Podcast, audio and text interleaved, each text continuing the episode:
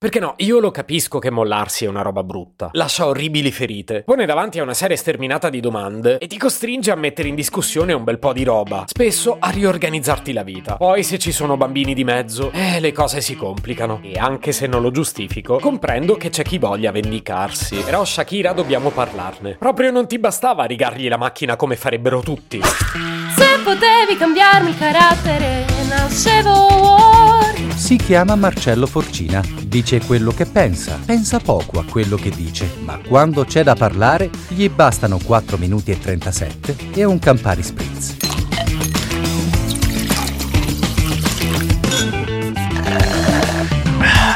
Io non ci credo che non sapete cosa è successo. E infatti non ve lo racconto perché serve che io lo faccia. Ve lo racconto perché mi diverto a farlo. Ma che persona cattiva.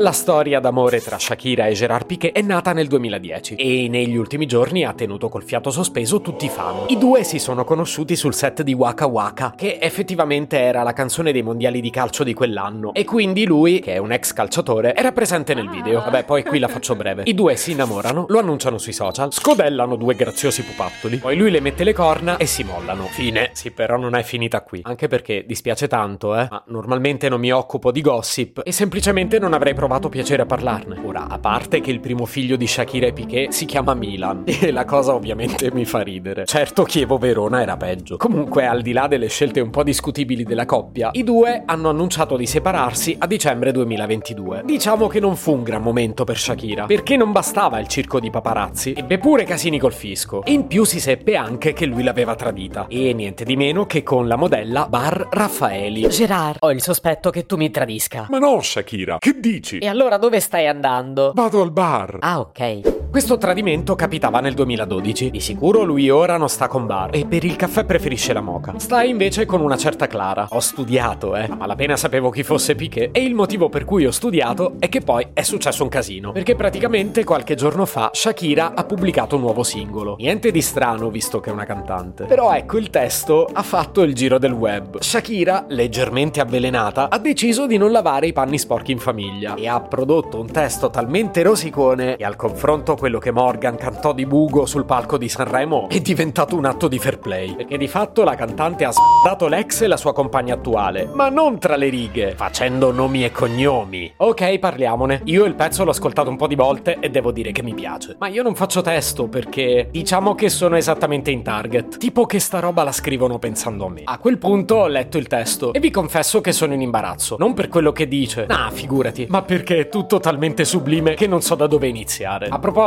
la canzone ve la cercate da soli perché il titolo è impronunciabile. Insomma, Shakira ha il coraggio di dire Quando avevo bisogno di te, hai dato la versione peggiore. che già inizia bene, ma poi ci mette il carico da 12 e prende ispirazione da meme che ho visto diffondere solo a boomer. Avrei dovuto buttare fuori quel gatto. Una lupa come me non è per pivelli. Au! Poi gli dice che adesso lui sta con una ragazza proprio come lui, mettendo neanche troppo tra parentesi il fatto che lei sa di essere di un livello decisamente superiore. A quel punto si scatena e ci mette di mezzo anche una serie di brand. Hai scambiato una Ferrari con una Twingo. E non paga. Hai scambiato un Rolex con un Casio. A parte come ti viene in mente di sparare letame su due brand che non ti hanno fatto nulla. Potevi pure aspettartelo che ti avrebbero risposto per le rime. E infatti Casio ha sottolineato sui social che le sue batterie durano più di una relazione di Shakira. Ti è, piglia in carta e porta a casa. Renault si è contenuta. Ha semplicemente twittato che Twingo la mera sempre. Chapeau. Ma lei era davvero troppo piccata. O dovrei dire Piquet. È dall'inizio dell'episodio che volevo fare questa battuta. Poco ci manca che sforni un remix del suo grande successo. E invece di Waka Waka canti Suca, suca.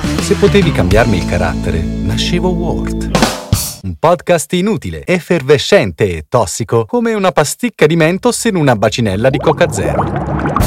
Questa serie è disponibile su tutte le principali piattaforme di podcast: Spotify, Apple Podcast, Google Podcast, Spreaker, Amazon Music e a breve anche sul citofono di casa tua. Stelline, recensioni e follow sono molto graditi.